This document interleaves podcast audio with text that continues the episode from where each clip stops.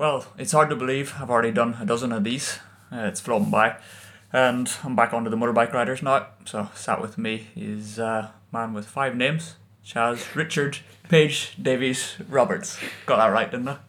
Thanks for that. Norge. Um, yeah, you did get it right. Well done. You've listened well at my wedding in uh, 2017, where that was, uh, yeah, a lot of people found that quite amusing. But um, should probably explain Norge as well, because I think I'm going to call you Norge quite a lot during this podcast. And That's a good call. um, I, I haven't, I don't think your brothers even touched on it during their podcast. So No. maybe before I completely confuse whoever's listening to this, then maybe you should fill any, everybody in into uh, why My? Norge. Yeah. Yeah, it's a nickname that people close to me uh, call me really. It's one that I was given when I was uh, just a kid. I don't remember it, but I was trying to say the name George, and as elder brothers do, they picked up on I was saying Norge, and it stuck from that day. So that's it. I've got Norge, so we've known each other for so long that that's what you grew up knowing me as. Yeah, I can't think. I don't think I ever call you Eugene these days. It's always Norge. So yeah, that's uh, maybe just from growing up in the paddocks with your with your brothers and family, and you know the the the ex, extensive Laverty family. Everybody's like a lot of people calling you Norge. So yeah, Yeah, well, this is the, the first episode that I've done with a, a rival friend and rival, so it's um, going to be interesting to see if you give much away here. I'm going to give away the tricks of the trade. I'm going to delve into your close to the psyche. Yeah. what have you got behind that uh, cool uh, facade that you put on? Um, looking at this year, we'll say current then. Um, you've had a rough old start to the year, but then came good, and I say that win at Philip, not Phillip Island. I was about to say Phillip Island, the win at the, definitely didn't win at Phillip Island. I think we cracked the top ten there, but that was a tough old start. But looking uh, the mid season, then that must have been uh, nice to get the first win. Was I couldn't believe it had been as long as that. You hadn't won in, in twelve months, and I didn't realize that until uh, you said that after Laguna Seca. Yeah, definitely. It was. I think it was actually close to like eighteen months by the end, and it Really? definitely it felt all of that as well. Um, so yeah, it was a long dry spell. Um, yeah, probably the longest I think I've had since beginning the superbike career. You know, even as a rookie, it didn't take that long. So yeah, it was definitely um, been a rough rough start to the year, but it, you know how it is when you're off the back of uh, a lot of bad races. You know, it makes the the good races make it taste even sweeter. So yeah, it was good. I think we're on the right track now. So um, yeah, it's actually just finding my feet with it. There's people I think from the outside that sometimes a, just a bike change. You know, it's the same manufacturer. Everybody thinks that it should just be an automatic. You know, it should just be better on, on paper, but that's the great thing about motorbike racing, isn't it? Nothing's on paper. Um, and uh, yeah, it's been a struggle for me, but I feel like we're getting there now. So that's the main thing. You can see you've got a hell of a support network there. You've been with the what is the Feel Racing team for so long, so a lot of people won't realize that your factory Ducati team did go with a BMW for a little bit in 2013. So you've been with that team at BMW and then since 2014 with Ducati, and you can see whenever you won at Laguna Seca, uh, Serafino Foti, uh, he's he is a big part of Feel Racing, Yeah. and uh, you can see he was just so ecstatic to see Chaz is back.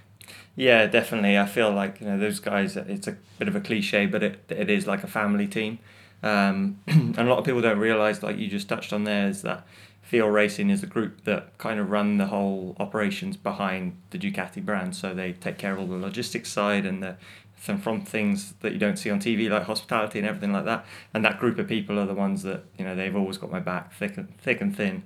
And Serafino, I think, is at the the forefront of that. So, as as much as I'm happy for myself, I think you know a big part of, of getting the success is is uh, for them guys as well. It's just you know so rewarding to see them you know as happy as what I am, and you know they really feel it when I'm having bad results as well. Then they you know really feel that the the pain because they know that, especially at the early part of this season, that you know the potential is better than that.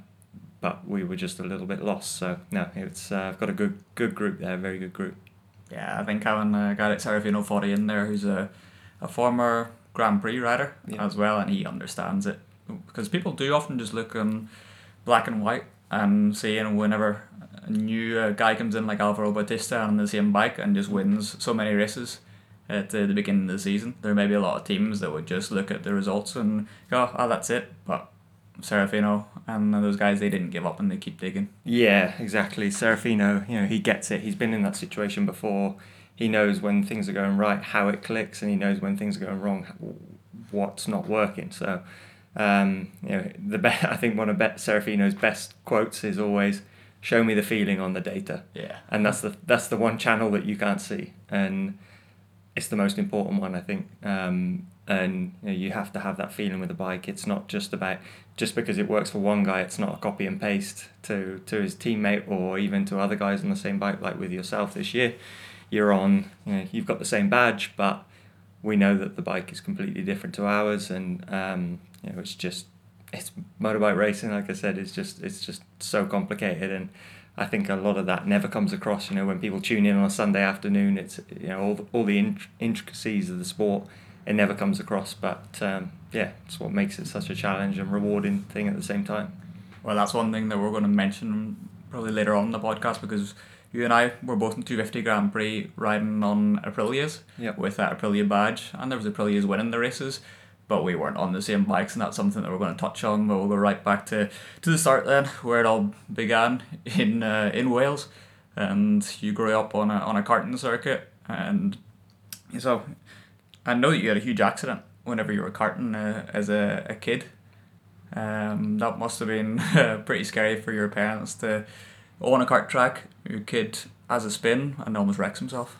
Yeah, yeah. So that was, I think, the you know the introduction in the world of motorsport. Really, so my parents, um, they they just to give a full background to the story, they they um, bought this patch of land in on the Welsh borders, um, and it was my dad's dream to sort of build a go kart circuit, and you know, my my dad's that sort of a person where you know if he if he, doesn't even have to really believe in something, but if he wants to do it, he'll do it. And I think it was part of his dream. You know, he thought like a, a go kart circuit, and whether it's a great business idea or not, he just wants a go kart circuit, and he did everything he could to make that happen. So it started off as a go, as a dirt circuit, and then they earned enough money off that to be able to to uh, buy 22 or 23,000 breeze blocks, like building blocks, wow. which my dad laid by hand, and he wonders why he's got a bad back. um, and yeah, and then, you know, that that lasted till they started to crumble from a few years of wear and tear, and then, but managed to sort of uh, afford, off the back of that, then afford to be able to put tarmac down and then, you know, so on. So, yeah, my parents gave me a great start on. Uh, in, on a go kart circuit, literally outside my bedroom window. So, um, and yeah, the, the the natural thing for me to begin with was uh, was four wheels. We started in uh, in four wheels with, with no real target in mind, just you know joining in on the racing on a Sunday. And I did have a massive accident when I was seven. Um, I don't I vaguely remember what happened. Don't actually remember the details of the crash, but I flipped over. Um, the, the car came over and I was really skinny and scrawny back then. Um, Nothing's changed. yeah, and now I'm super buff. no, um, yeah, I was you know really had nothing to me. It was skin and bone back then, um, and landed on my chest. And I think you know having having nothing there to sort of protect you, it was just full impact, and that, the the force literally blew my lungs apart. Um, and one lung was heavily punctured, and the other lung was severed um, and broke ribs obviously from the impact. And uh, so it was a massive chest trauma. And um, uh, I, I remember this part very well because I, I remember trying to get back up after the crash and obviously was collapsed again straight back down. Uh, was coughing blood immediately. And then um, my dad and a few people uh, who were at the kart circuit on, on it was a Sunday um, who were actually driving that day. They came down on the quad bike, put me on it, went into the house, had me on my back, and you know, dad being dad is like, oh, call the doctors, get him to the doctor, he'll be all right. Mum's like, no, Peter, no, he's going to the hospital. Um, and yeah, luckily that was the right call because they threw, um, and actually really unluckily at the same time, the um, the air ambulance was out at that time. It was on another call and it was getting quite touch and go for me. So they, they took me to Hereford Hospital um, and got me in there. They couldn't figure out what was wrong with me. Um, so I got transferred as fast as an ambulance can go from Hereford to Birmingham. I think they did it that day um, and got me in there. And I, I remember really well that there was a, I went inside and there was a German German doctor and he was literally there as the double doors swung open at the back of the ambulance and apparently I was going blue at this point. Um, the double door swung open and he was there ready with the scissors and all the all the kit that needed to cut me open and so yeah they got luckily they got to the the bottom of the problem. They they knew they were being specialists for that kind of trauma in Birmingham. They knew what was what was going on with me from the symptoms, um, and they got to it. And uh, yeah, it was you know really one of those things which could have been really really different. So. After that, made the really wise decision to go to two wheels. I was just thinking that it's like God, you know that carton carry on is just too dangerous. Let's try motorbike. a little bit safer. Yeah, I don't know where the logic in in that is, but probably your dad's idea, probably Pete's idea. I can just imagine Pete just uh, smoking on Marlboro or something and said, "All right, boys, them four wheels, too too many." Yeah, stay away from them things. no, yeah. So from that, that was age seven, um, and then something you know a bit peculiar uh, about that is that it was twenty. I want to say twenty three years to the day of that accident um, which was I think it was October third or something like that, maybe late September. I can't exactly remember, but it was twenty three days to the the day that I won the World Super Sport Championship in two thousand eleven. So oh. my mum that day she was in Magny-Cours in two thousand eleven, and uh, you know you can imagine being a mum in that situation when um, knowing what's happened. She didn't mention anything to anybody. So she remembered the date. She remember she remembers it every year and reminds me. Um, and yeah, the race Sunday of Magny-Cours 2011 race day to, with the possibility to wrap up the World Championship was 23 years to the day of that accident. So you can imagine what was going through her head. But yeah, going back, it was from there we went into bikes and you know, again just a progression. Got back healthy again after four weeks in hospital, I think. Um, and then yeah, we had a we had uh, some mini motos turn up to my dad's kart track, and you know, he's been a he's a petrol head but his passion's two wheels. So that was that was what kicked things off. Did Pete actually compete himself uh, when he was younger? Yeah, yeah. So he used to used to compete um, you know, on national level, and he I think he went to the Northwest two hundred once, had a massive crash, and came back home. Um, but yeah, he it was for him it was passion from when he was younger. He wasn't pushed into it. His parents, you know, had no no uh, sort of inkling for, for bike racing at all or knew anything about it, but he just got into it for whatever reason. I'm not actually sure of why why he did, but he's it's he's been just massively into motor, motorcycle racing and know, loved it growing up, and that was his thing. You know, he'd, he'd have loved to have made a, a career out of it himself, but um, you know, I always hear stories from my my granddad and grandma when they were alive of how they'd go and try and put my dad's clothes back in his drawers, and it would just be full of engine parts which were leaking through all the way through his clothes and you know, there'd be a police come and knock at the door and be like, oh, Pete's wrapped himself around a lamppost and he's all right, or Pete's ridden through a gate, and you know, so on and so forth. That was the, the the guy that he was back in the in the day. He had a reputation in the local town, but you know, that was where we got the start. So myself and and my sister as well, who used to race mini moto back in the day. So the, the first world champion in your household was actually your sister then, Jody. Well, this is this is the story she likes to tell. So for listeners that, that don't know that uh, your sister Jody is married to, to my brother Michael. So the amount of times that poor Michael had to listen to that over the past 10, 15 years was, you know, I was world champion when I was a kid. Yeah, it's uh, you know she's not shy in reminding everybody about that. It's um, oh, to be fair to her, she got the world championship. So we had Minimoto came to came to us and. Um, we we uh, kind of took it on as a family and started doing this the Minimoto Championship in, in the UK and and really got involved with it. So I was um, it, there wasn't anything that was like oh let's attack this like it can be a career for you and whatever. It was just as a family we live on a kart track. Let's go racing on the weekends. This is a good thing to do as a family and a good thing f- for kids to focus on. Um, my mum did the timekeeping for the championship, and me and my sister, my dad raced. The guy that Mick that works at the go kart track, he raced. So it was like a big entourage. And um, yeah, throughout the years, the British Championships and everything, they used to have one event every year, the World Championship, which sometimes was in Italy and then other times in the UK, and I think maybe other places as well. But um, yeah, Jody it came to our house one year, and my sister Jodie, she uh, she turned it on one year in the wet, and got the world championship plate. So yeah, that's uh, a little known story, which is, is quite cool. Um, but she uh, was riding in the wet at the same pace as what she'd been doing in the dry.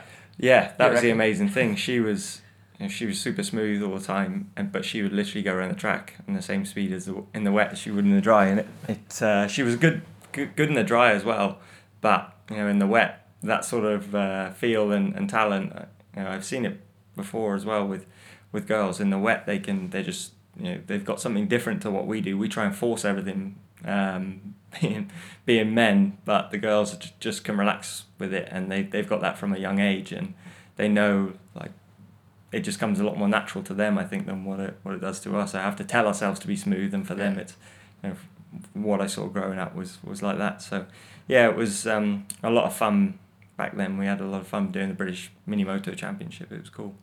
I like the attitude that your your dad had, and now Pete, the fact that he just went and was like, I want a kart track, so they went and laid it down block by block. It wasn't like drawn up this business structure Let's try and get funding behind it. How's this going to work? How are we going to make ends meet? You know, profit, lost. What's the overheads here? Yeah. I want a cart track. I'm going to lay down some breeze blocks and make it work. And it did become uh, a successful family business. And it sounds the same as your racing career. You did it. It's something that you wanted to, to do. Your dad wanted to you to get into riding bikes for fun, and um, you don't think at that stage any further than that one day to the next, and that's that's the way it should be. Yeah, definitely. That the thing as well with with mum and dad, they they literally didn't have any money to build a kart track. Dad bought this. It was a cow shed at the time, and he converted it bit by bit while we lived in a caravan, and the carts were run, running around. So that was earning the money just to pay bit by bit to be, be able to do to do the house up. So we had a roof over our heads. You know, I didn't have we didn't have electricity till we were.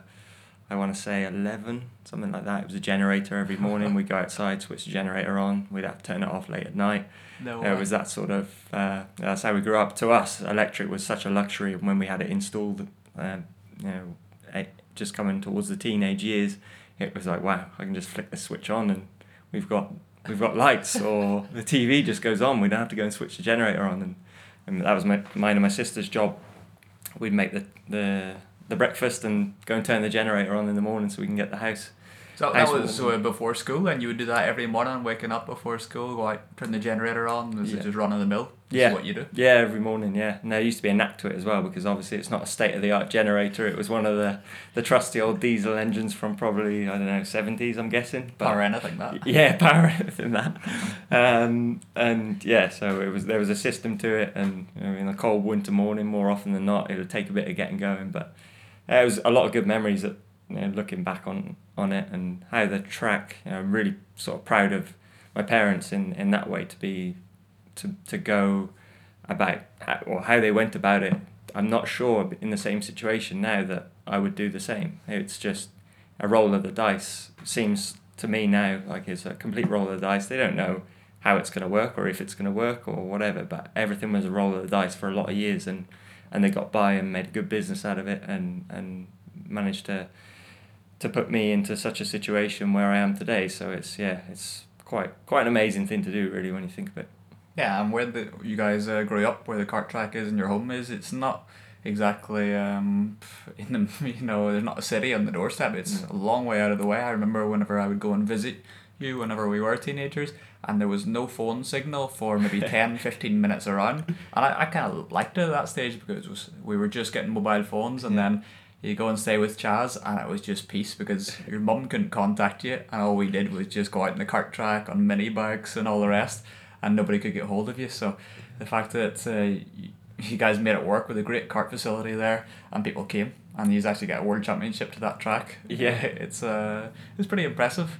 Yeah, the phone signal thing. It was one of those things back in the day where, like, God, I you know, I don't want to walk up the field to go and make a phone call, or not that you're doing much phone call, uh, much calling sort of age 12, but it's one of those things where at the time it doesn't seem all that good, but now what I'd give to be somewhere where it doesn't have phone signal, you can just toss the thing in the drawer and forget about it. But yeah, it was. Um, we had a lot of fun there growing up. There was, we had you know, the karting, we had the the mini moto, and I have a lot of standout memories of of uh, just little things that happened throughout the throughout my childhood at the go kart circuit. So I remember the first time I actually rode a, a mini moto there, um, which wasn't my first time on a motorbike because I think I'd ridden a little bit in the garden in our house previous to the being at the kart track. But I actually really remember riding this mini bike down the, the back straight at our track, and I was tickling the throttle. It was basically on tick over, and I was going nowhere. And I remember thinking, this thing's so slow. And then I just went from zero to 100, uh, 100% throttle, and flipped me straight off the back.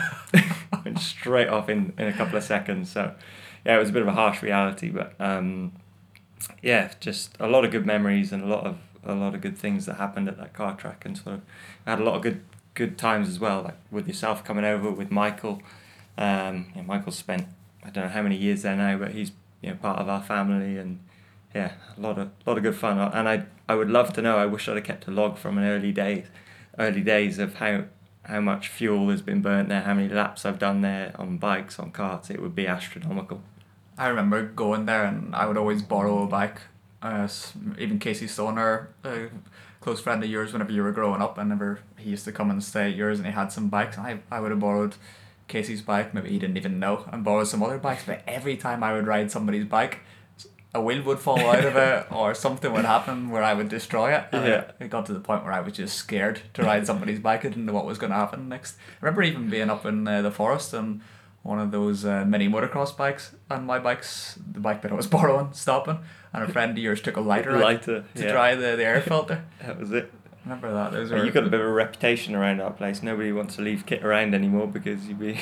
I would destroy it. Nigel will be wrecking it. Oh, I had a bit of a reputation. I remember once coming to yours as well, and I got a bit of a head cold or something, and then I left, and just a trail of destruction behind me. I think you, your mum, maybe Jody all get ill for like the next couple of weeks. It was like a quarantine zone, so it wasn't just bikes that I wrecked, I wrecked people as well. I seemed to be a bit of a carrier when it came to colds. I didn't really suffer though.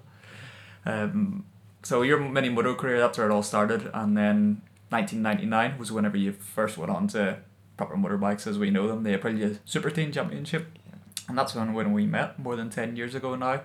I wasn't racing at that stage, but my brothers Michael and John were racing in the the British Championship. John Yeah. was racing in the Aprilia Super Teen Championship with you, and we actually met through um, Craig Jones, God rest him. That was um, back then when I, for some reason I'd, I'd met Craig at the start of the year, and we bumped into you at Snetterton, last chicane. Uh, you guys were climbing underneath the grandstand, so what, 11, 12 years old, weren't we? I Yeah. remember Craig Jones introducing me. Yeah, this is uh, my friend Charles Davies. This is his sister Jody, and hard to believe how far we've come since then. It's crazy, isn't it? Yeah, I was actually hoping you remember this because I definitely do. Um, I remember remember Snetterton Yeah. being under the grandstands, basically treating it as monkey bars, and at that time I didn't realise that that you were racing at all. Um, that you had been racing with me in Motocross. motocross before that because I was like, well, I, I remember talking to you and Eamon, and Eamon Yeah, my twin ne- never had an, an interest. Yeah, your brother, and uh, but Michael and John, it seemed to be like they were the the the kids that were being pushed the racing way, but I had no idea that you were actually racing. So we used to just to hang out and I remember it being really early in the morning, be up, going under the grandstands for whatever reason, and uh, yeah, it was um, you know the beginning of it's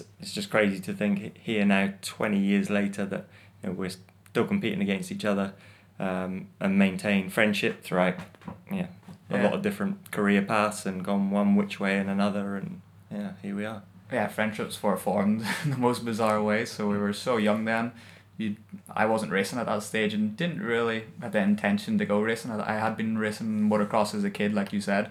Uh, my brothers Michael and John went the road racing route, and I didn't really have any hunger for it at that stage because I think I'd been doing it since I was a kid and just kind of expected it. And then suddenly, for them couple of years, I wasn't racing. I was just eating Haribo and hanging out with you guys, probably uh, distracting you from the from the racing. Like you said, I would have been Oh, it like, wouldn't have taken much distraction I remember that we used to spend a lot of time in your in the Laverty motorhome and I remember the old Ford Vico. yeah that, Same motorhome sounds great, doesn't it? Ford Vico. yeah, yeah, that's a, a bit of a posh way of saying it, isn't it? But it definitely wasn't wasn't anything posh. But you know, it was such a family effort from your side, wasn't it? There was well, all all the the family themselves, your mum and dad, uh, brothers and sisters, and but also Harry, your friend, and, and Philip at the time, who's now been your crew chief and this year is working with Toprak. So, yeah, it's just such a big collection of people who are you know, still friends with, and um, yeah, we used to have a lot of fun in that in that motorhome. Like have Haribo parties, and basically that was the main event to go to go to the cash and carry the week before the race and take some Haribo for the Laverties. yeah, I remember the same when there was the PlayStation wired up and it was hanging out the door into the awning, and we're playing PlayStation and other guys like Leon Camier around and so many different riders that when we think back to the to that stage, uh, you never would have dreamed that we would go from eating Haribo, playing mm. PlayStation, to to being World Championship, but I think that's a big part of why it has happened. So we just were loving racing mm-hmm. and good little network back then. Yeah, yeah, definitely was um, the the sort of path from. I remember clearly. I was talking about events going back to being at Kinchin, being at the kart track, but I remember the time where somebody was like pointing at the television. I think it was Rossi, and who he was pointing at it would have been ninety seven, so it would have been my last year mini motor. And it was kind of like a realization moment for me because somebody was said oh, you, you could do this for a living. Like, this could be your job. And it was that moment where, like, nah, don't, don't be, don't be stupid. This is, we're just racing. Like, this is, this is all we're doing. It's that, that is pretty far away. It's a weekend thing. That's all we knew. Yeah. You did your school during Monday to Friday, and that's what you were studying towards getting a real job. And then Saturday and Sunday was just about racing bikes. Yeah. Yeah. You'd never think anything of it. And I think that, in a way, I feel like in you know Spain and Italy, maybe they're such successful nations because maybe that's not in them from from that early age. I feel like it's a it's a treated as a real business there, and it's possibly a bit more cutthroat than what we've grown up doing. And uh, you know, you need to be that serious kid who's in the zone at age eight. Yeah. And I actually saw that firsthand. You know, going to the Spanish Championship quite young with, you know, you don't talk to your competitors and that sort of stuff, but it's just different, isn't it? It's a completely different upbringing. We're there swinging on the monkey, well, on the grandstand monkey bars at Snetterton, uh, and then going out to race for an hour late, an hour later, and uh, you know, I, I don't think you know, that's that is the norm in, especially in Spain. And a lot of the, the guys that you were racing in there, probably a super teen championship at that stage. I w- wasn't a rival of yours at that stage because I wasn't even racing. But there was also year 2000 then Casey Stoner arrived and he was um, battling with you on track uh, also Craig Jones, Leon Camier, and so many of the guys. And like you said, it wasn't like you were you you were speaking to them off track. You were best of friends, and then but year two thousand then that things must have been pretty tough then. Whenever you were battling with uh, somebody like uh, Casey Stoner, you guys uh, he spent a lot of time at, at your place mm. in Wales. He was basing himself. Um, yeah. almost eight years. And then you guys were fighting for, for a championship at such a young age. Still a fair bit of pressure, isn't it?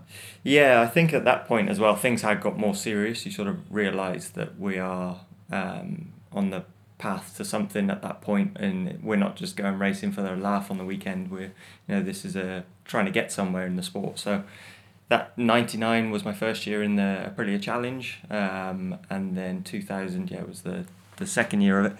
And it was a natural progression. Like I wasn't super fast in the beginning, and then sort of picked it up as things went along. Um, and I think I got like super teen of the year in in '99. So then, obviously, the expectations for 2000 were to come in and, and fight for the championship between myself, Craig, and uh, little known at the time, Casey. Um, and uh, actually, on paper, I think it was looking between me and Craig. Uh, and I actually I had obviously didn't have any idea about Casey coming over, didn't know him from Adam. But I do remember the first test at the beginning of the year, I think probably March, April, something like that, um, when they had like this this uh, super teen test, first test or the only test of the year uh, at Donington Park. And I just remember this set of mustard leathers in the distance. And more or less I had the, a rough idea who everybody was. You know, you'd either catch them up, they were newcomers, so you catch them up from maybe know, four or five seconds a lap, or it was maybe Craig, or there was other guys like Rob Butterworth or Paul Veazey, and guys who I grew up racing with, and maybe just hunt them down a little bit, maybe a second a lap, or you kind of knew who the competitors were. But then there was this mustard set of leathers. I was like, well, this guy's not coming very quickly. Who's this guy? and he was coming, but he wasn't coming quick enough. Right, that's that's. I remember clearly thinking like, uh, this guy's new and he's quite fast, and then, yeah, then didn't. I don't think I actually knew that knew Casey at the time at all. I didn't know who he was or anything like that. But then we did another. I think it was another test at Croft just before the start of the season, and by that point, you know, he was fully up to speed and like, oh wow, we've got a competitor this year. we've got somebody who's bringing something else to the table. So, um, yeah, it was. I think looking back on it, we did. I remember clearly meeting Casey at Croft and and being actually just intrigued by this Australian guy because Australia for a 12 year old is quite far away and we'd never travelled further than Tenerife I think as a family so um, you know, they they were uh, they had come all this way from Australia and I just wanted to talk to him I was just I had my mind blown that these people had come all the way from Australia and I was just you know, full of questions at the time as you are and, and not competitive at all just in interested and little did I know that that was the start of a, a big rivalry with Casey that season. It was going down, I think, after Craig crashed in the first few races, or first two out of three races, possibly. Um, it was between myself and Casey who were duking it out the whole season. I won some, he won, he won some, and uh, yeah, came down to the last race where I was leading the championship going into the last race and uh, slipped off on a it was a, a half wet, half dry track, and uh, Casey got the championship. So. Um, but it's one of those things at the time which means the absolute world to you. It seems like the world's going to end. Um, but you know now it's not so uh, not such a, obviously a big deal. It's a, a, a minor blip in the road, but at the time it is literally everything. And it, there was tears, and you know, we just wanted to to beat Casey. Uh, to that championship and anyway it didn't end up happening but I think that as a rider, even if the championship didn't happen as a rider, what I gained from that year of of uh, racing against Casey and Craig. You know, Craig was a super super fast rider as well. Um, you know, it was a, a lot of character building, but also uh, brought me on as a rider. I think you know having that mindset of going towards a championship at that age, you know, a championship which ran alongside British Championship, you're kind of in the in the spotlight um, at the time, you know, as a, as a young, a really young rider, because actually we were between me, Craig, and I think who was it? I think it was Paul Veazey. Um, yeah, you were only twelve years old. We were twelve, right? yeah. So the first year we were twelve. Um, in '99 we were twelve because they had given us special dispensation uh, uh, to to race the championship, but only if I think it was Niall Mackenzie, uh, Ron Haslam, and somebody else uh, basically said that we could ride. So yeah. they watched the first test at Donington and and watched us go around, and they gave us the nod. And now knowing you know knowing Ron as as we do, you know, Ron, if it, if you were eight years old, I think Ron would give you the nod. Yeah. but you know that was I think that was really cool because that just wouldn't happen these days. It was sort of like, well, these kids have maybe got something to, to give, and um, you know, let's see what we can do here. Uh, and, but those those yeah. bikes uh, were pretty big. So I think were. you were eleven years old when you first rode it. I remember Craig Jones was really short, so Craig couldn't even touch the ground. Yeah. So like you said, that wouldn't happen nowadays. The fact that they give you guys special dispensation, yeah. and as a rider that can't even touch the ground.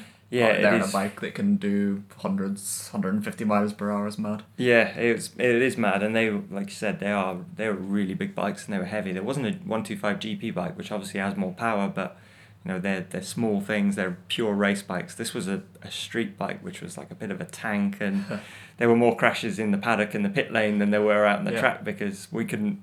Uh, even myself being quite tall you know, at that time, not very tall, but know, I couldn't touch the floor on it. I'd have to you know, fully get off one side and to try and get the foot down just to balance myself. And, and Craig, he had no chance. Craig was a lot smaller than me, and there was a lot a lot of little tip overs in pit lane with this 150 kilo bike on you. So yeah, it was um, it was a a really good time I think to be to be growing up in, in racing. I raced mini bikes against Craig and also a lot of other good riders that maybe didn't go on to to um, win championships at British level or world level. But I, I feel like I came through a, a time where there was a lot of good riders through Minimoto, through um, super teen. So yeah, it was a lot of good memories looking back on that as well. It shows the pace that you guys had because then in 2001 you did hop up onto the British 125 Championship then and you were fast right away and God you were that young then 13 14 Mm. that was super young and already in your first year. So I that is when I started racing then in the year 2001 I was racing back in Ireland. You'd already uh, been racing a couple of years. So I was looking at you you were yeah one or two two years younger than me I think and uh, you were already winning British 125 championship races in 2001 so I knew you were you were on the way to be that young and already to be talked about going to the world championship level. So well, I, wa- I was looking up to you even though uh, we'd been friends for those few years. Uh, I was looking at what you guys were doing and just thought it was a completely different level. And you were in Spain that year as well weren't you? There was an academy where you Casey Stoner Leon Camier if you guys went to, to Spain to try and get British riders onto the world stage. Yeah, yeah. So that was in the end of two thousand actually. After the year of Super Teen, I was dabbling with one two five GP bikes that year, just on sort of track days, but not doing any uh, any racing the in one two five British Championship or anything like that because for one reason I was too too young, but um, the super super teen was the was the primary focus that year. So, um, but at the end of the year we we uh, rented a bike in Spain to go and do the last two rounds of the Spanish Championship, um, and I didn't qualify for either race, and I remember just feeling so at my depth. It was just unbelievable, unbelievably overwhelming going to Spain. There were at the time, I think there was something like sixty riders trying to qualify for a forty rider grid, maybe even more. Um, it was like thirty five riders per group, so it was an A group and a B group, and it was just deep. All the riders from Grand Prix used to use them last two races to uh, to test for the for the next season, and there were factory bikes, and it was just completely mind blowing. Um, you know, you'd gone from racing at good tracks, even like Donington or Cadwell Park, and not that Cadwell's anything special, but you know, normal British Championship tracks, which are considered normal at that point. But then you go to Jerez, where it's double the width, and the curbs are completely flat, and they are they've got so much grip. You can just sling it in on the side of the tire. Yeah, it's true. I remember doing it as well, and it was almost like a different discipline. It felt so different, didn't it? really just you, you can't explain the, the, the step at that time when there was no real homologation either for a curb at that point even a, a curb at Donington even though that was a Grand Prix track was not the same as a curb at Jerez the, the curbs at that time were used you know every inch of them was used especially on the 125s and you know it was just like you said it was completely different discipline different sport and It's like So- somebody moved the edge of the track, and you had to reprogram your brain so we knew to stay on the tarmac yeah because the curbs might have been lipped up, uh, so you weren't able to use them in the UK. And then suddenly, I remember that as well. Now that you say, and then you went to Spain, and these guys see the edge of the track is where the grass starts, exactly yeah and you had to completely change uh, where you're aiming for. Yeah, it was just just a real eye opener to the to the level in Spain as well. You know, there's not just learning the tracks, but I just wasn't ready for it. I was so far off, and I think a bit overwhelmed by everything. I was there were some names I can't remember exactly who who had come from doing Grand Prix, but you know at that for the five years previous to that, I was watching religiously every Grand Yeah. Prix.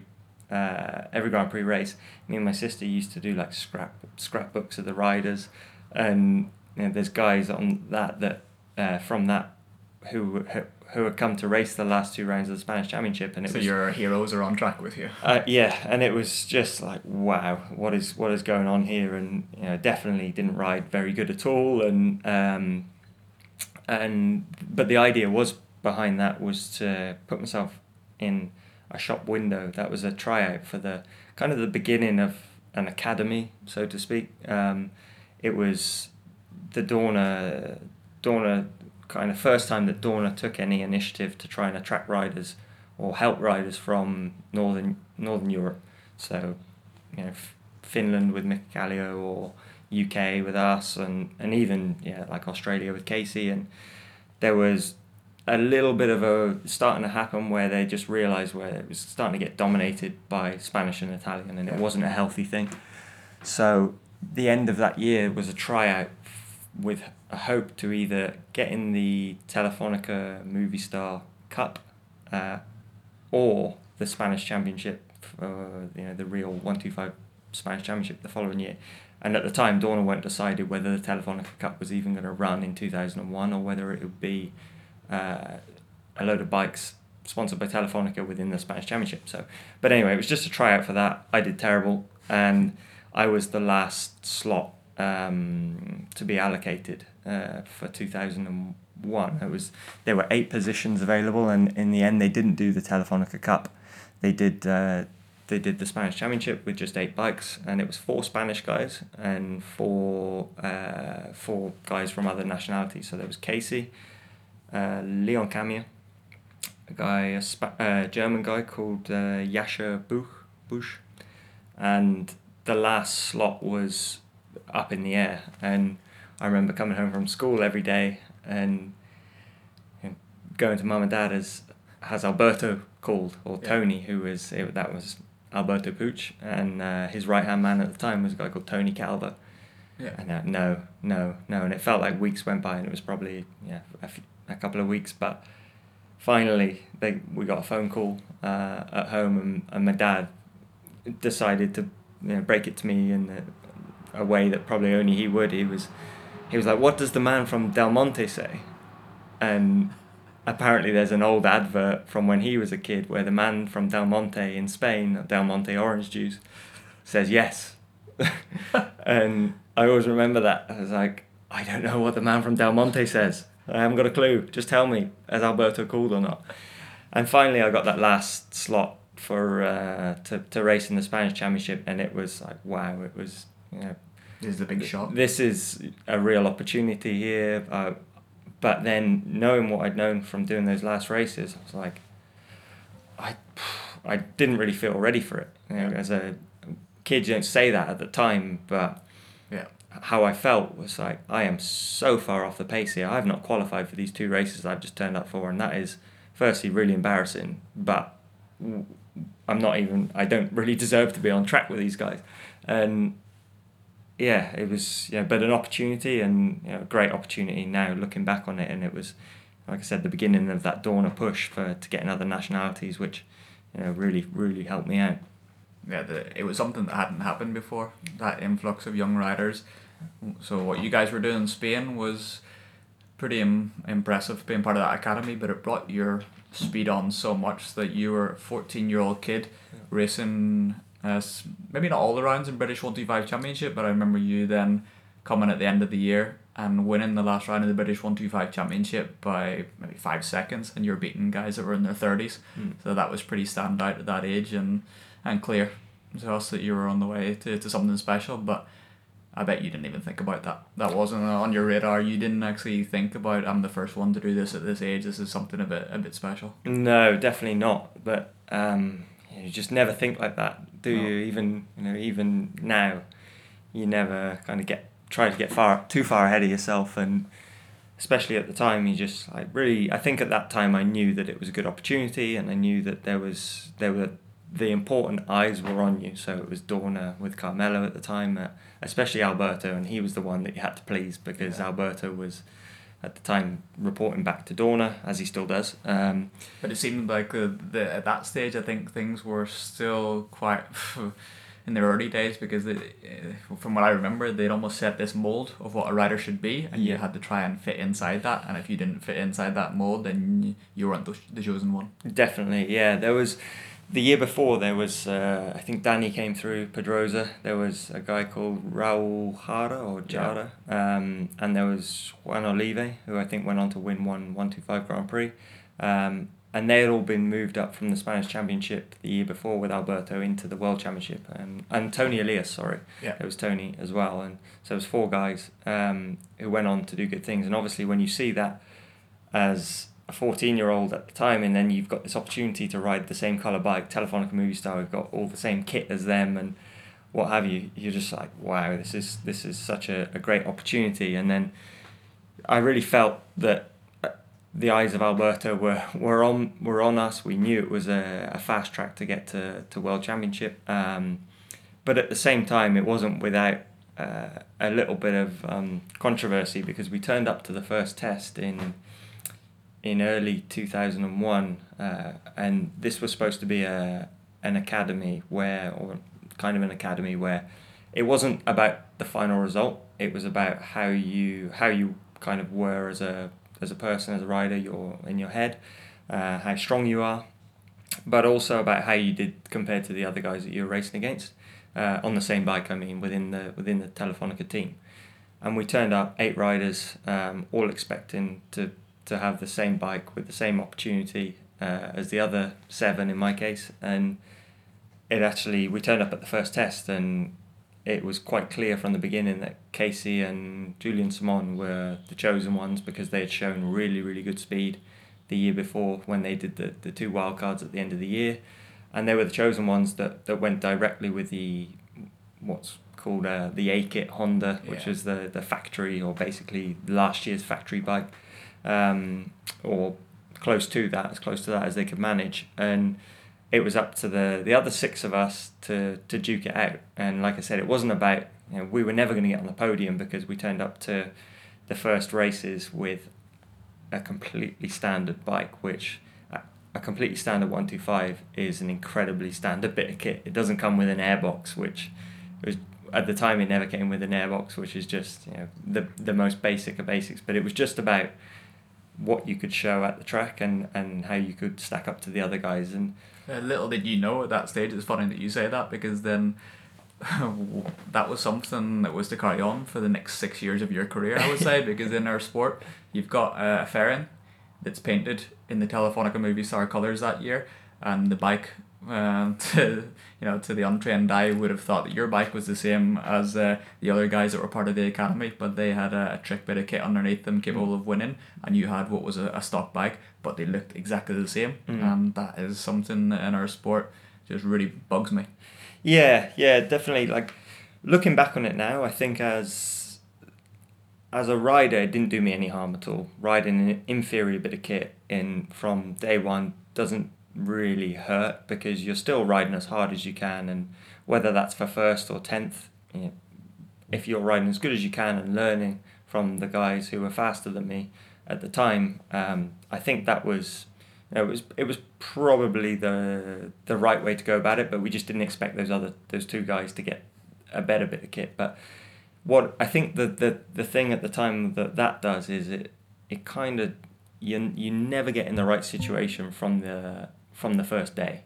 So from that you've got to try and get on the best seat you can then in, in Grand Prix and then so on and it goes through the years and and it's hard to it, I feel like if you don't get the opportunity straight out of the blocks as a as a British person especially then it's pretty hard to to really make it happen and it can be I think even still quite true to this day but um, but it was still a massive learning experience and I remember there's certain standouts from the year I remember racing at Jarama in Madrid and Alberto was there and we were actually Toni Elias turned up and he was giving us some pointers and it was uh, at, the time it was Alberto was saying to us well you know you've just got to show me show us your best. And Alberto's you know he's he was a hard man then and he was a hard man and he's still a hard man now. And I remember saying to him at, at Jarama I said oh what do you think is a good lap time for this bike? What should this bike be able to do and he wouldn't give me an answer. He said oh, I, I tell you tomorrow. And I think this was maybe round three or something like that. So I found my feet and I'd learned a lot in a short space of time. And I was fighting for points in the Spanish Championship which just six months prior to that, then last couple of races in 2000 seemed like an absolute mile away. So we, um, at Jarama, Alberto said that, and he said, oh, yeah, I t- I'll tell you tomorrow. Um, so then we did, I think it was practice and qualifying, and I, I remember it went particularly well for, for myself, and I think this is about the highest compliment that you'll ever get from Alberto. He said, but for you, is this is safe? you can you can race like this and I was like yeah I think so I can I, th- I think I can race at that and that's that's a that from Alberto is You've done good. you've done incredibly good and I think even now I think that'll be hard to get that out of him but I knew at that point that we were doing okay like we were starting to he he was starting to maybe see something in in in myself and um, and I think that went a long way with him as well that we were we we pushed out, uh, pushed through the season and always gave the best and that opened up a, an opportunity for me then in Grand Prix the following year, and ultimately that did come down to Alberto's word within within Dorna. So it was just he had so much uh, power, didn't he? Then to, to control yeah riders and uh, select which team they're going to, to go into. yeah yeah definitely. I think you know he still has that power. Obviously, he's in a really powerful position now, and was I think he's Dorna must trust a lot in his word. Alberto, he's brought a lot of good kids through, and you know I think apparently there's a story with Dani Pedrosa that apparently Dani was one of the slowest at the tryouts for the Telefonica Cup, but Alberto saw something in him, Yeah. And and obviously Dani went on to have this amazing career, but he saw something in him as a person, I think, and a and a determined kid, and you know, I think you know, I'd like to think that he maybe saw something in me back in two thousand one as well. That even I think the best result of the year was maybe an eighth at Jarama, I think. Um, ironically, battling with Bautista, I remember that pretty well. Um, and yeah, it was you know he, he opened up definitely opened up that door for me in in two thousand one as a to get started in Grand Prix. So And you went as a 15 year old traveling uh, the world then, 125 uh, World Championship. And had you ever been outside of Europe before? no, So that was it, just straight in the racing bikes, traveling the world. And at least, did they allow you, your dad Pete to, to travel with you, or were they quite strict on, on parents' involvement? No, they were. That was okay. My dad travelled me to every race that season. Um, so yeah, off the back of two thousand into two thousand and one. Uh, sorry, off the back of two thousand one in the Spanish Championship into two thousand two. Yeah. It came together quite late. I remember the the deal in Grand Prix, but it was like I felt at the end of uh, at the end of two thousand, being overwhelmed by what this opportunity meant um, to go into World Championship. But it was like that double. It was it was twofold. I remember just being like, "We're going to Grand Prix," and I'm riding this Aprilia, where uh, we went to the factory, went to Noale to look at the bike, and my dad ran me on Aprilias in British Championship, as you'll remember, Yeah. and we had I think our bikes were 90, 1992, 1993. So they had the small fairing that they had back then, and to me, a factory Aprilia was the ones which had the big wide front fairing on them, and go into a Noale to Well, even the sight of the bike was would have been intimidating. Oh, massive! Like you just can't believe how excited I was then just to see that that bike sitting there with the shiniest of chrome frames. You know how they used to polish the Aprilias. Yeah. Um, which actually later I found out that I was riding into this is going off off subject a little bit, but in two fifties they actually told us one year to stop polishing the frame because it was a it was a really old chassis and it was getting too thin. Nothing left.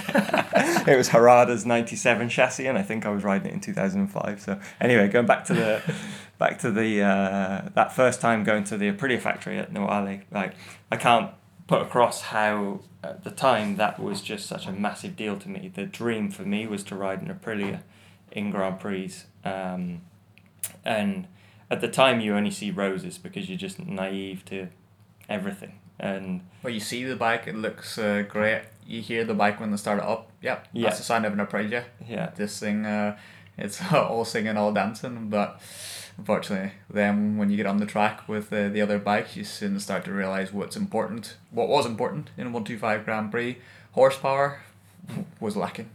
Yeah, yeah. So it was the the the initial feeling of being in Grand Prix and having this amazing opportunity to be with Team Matteoni that had previously, or the, the season previous, I, I think had got some top five results with Alex DeAngelis, and you know on paper everything was looking great.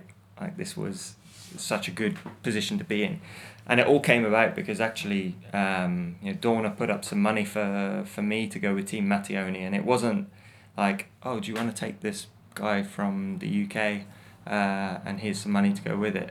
Um, it was like, no, you take this rider Yeah. uh, with the money that we're going to give you, um, or you lose that grid spot. So, you know, the, the it's up to you. You either you either do this or, or basically go home, and and so obviously they had no choice, and we only realised at the end of the not at the end of the season, but probably at the middle of the season that that sour taste in the Matteoni team never they never really got over that because they had a, a an Italian rider I think who had a big sponsor, probably more than what Dorna was going to give them.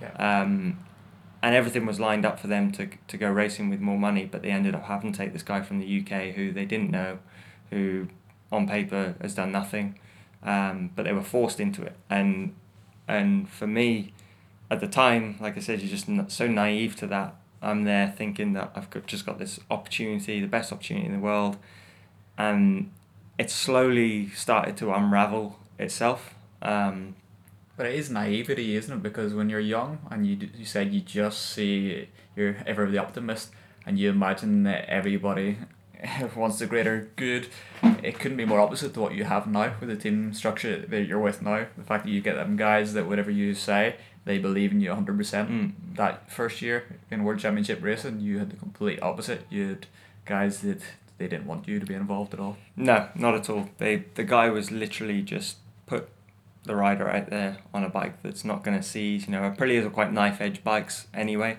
and to get the best out of them, you had to be prepared to take that risk and, and run them to the limit. And you know, they were hard on pistons, and they had to be changed every session if you're a factory team. And I think my my piston probably could have done all season, um, but you know the thing was it was the bike was just absolute dog because the guy the boss Mr Matteoni uh, Massimo Matteoni, he didn't care to, to, to let it go at all. And it seems crazy to say this. Like, why would why would a team not have the best interests of, of the team or to make the team look good?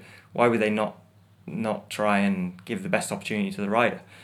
But it was just a matter of ease for them at the time, and we there were so many things during the season. Like I went out for my home Grand Prix on used tires, um, which is just you know, it's just it was unheard of then, and it's obviously unheard of now.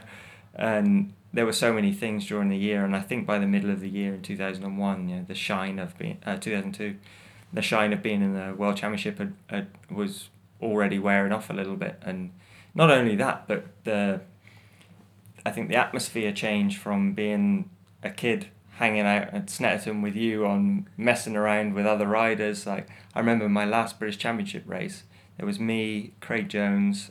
Uh, I can't remember if it was you. There was three of us trying to trying to stay up all night, and and go, we slept in the grandstands at Donington Park.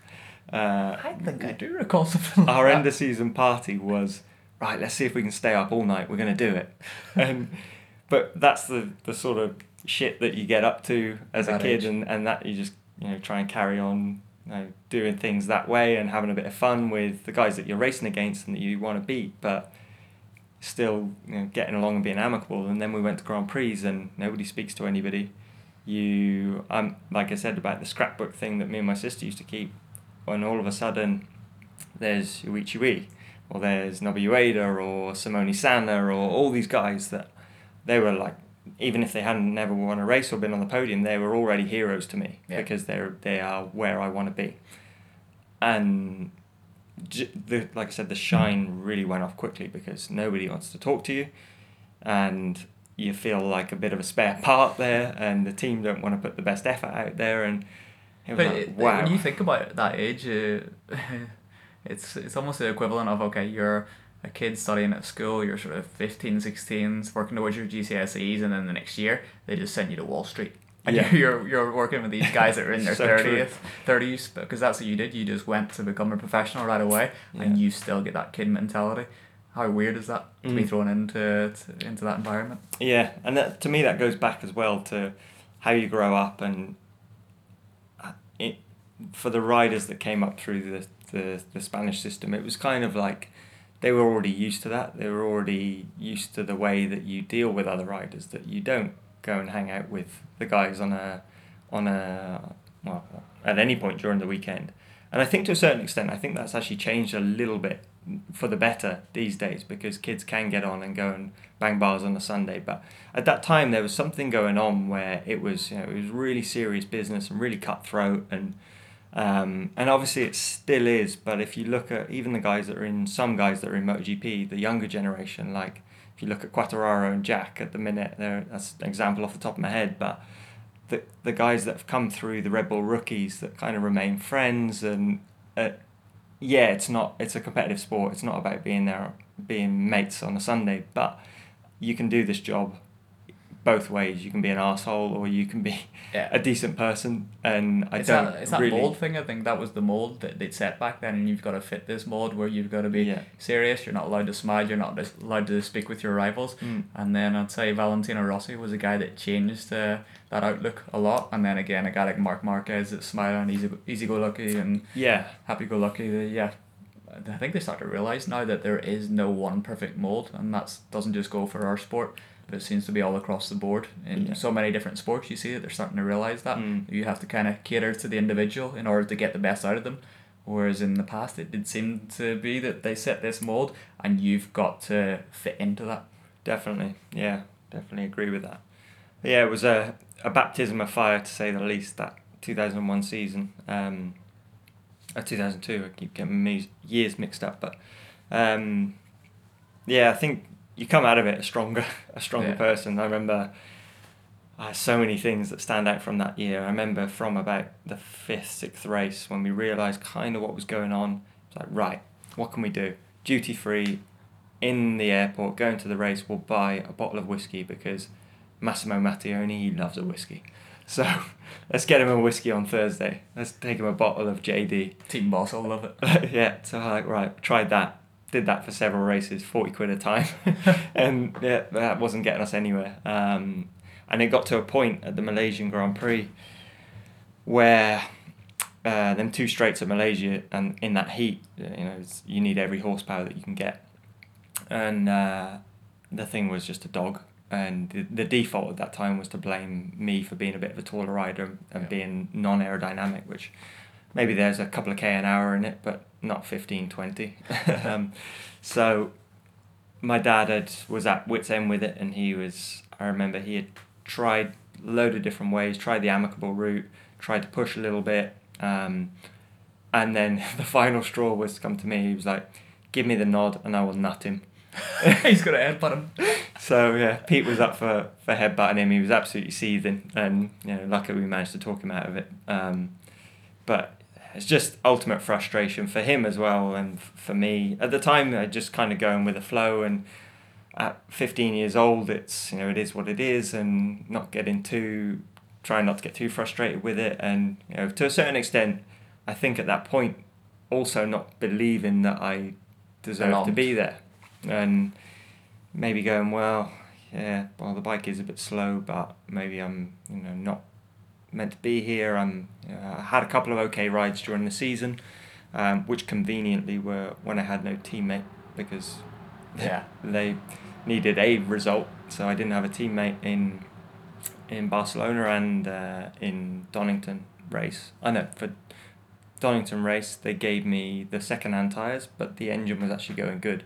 So I managed to do okay there, and uh, and yeah, for the rest of the season, it was just you know a, a bit of a write off, and you know baptism of fire, as I said, and and you know, one of those years where you're just like, well, I can't wait to finish this, and and what does the future hold, and Well, it's But- clear that Matteoni only saw that as a one year thing. This was Yeah. just easy in, easy out. yeah, And I know at the end of that year, then you were striving to keep your World Championship career alive. And lo and behold, at the end of that year, then you end up doing the, the final two rounds of the Spanish Championship there. and uh, that was the I'd started racing then, and that was where our careers then first crossed paths. I think that's the one and only time that we were teammates then for the TSR Technical Sports Racing Team, along with uh, Ian Edwards. They were running me in the British Championship uh, that year, and uh, then they also had a, a team in World Championship, and then they were looking at putting you on the bike for the following year. So I remember that week that we did um, travel in Valencia and Jerez. That's probably one of the best uh, weeks in, in my life. It was so much fun because we were completely carefree. We were riding bikes and having fun on the weekends, but a big part of our focus, we were so young, was still on GP 500, the computer game.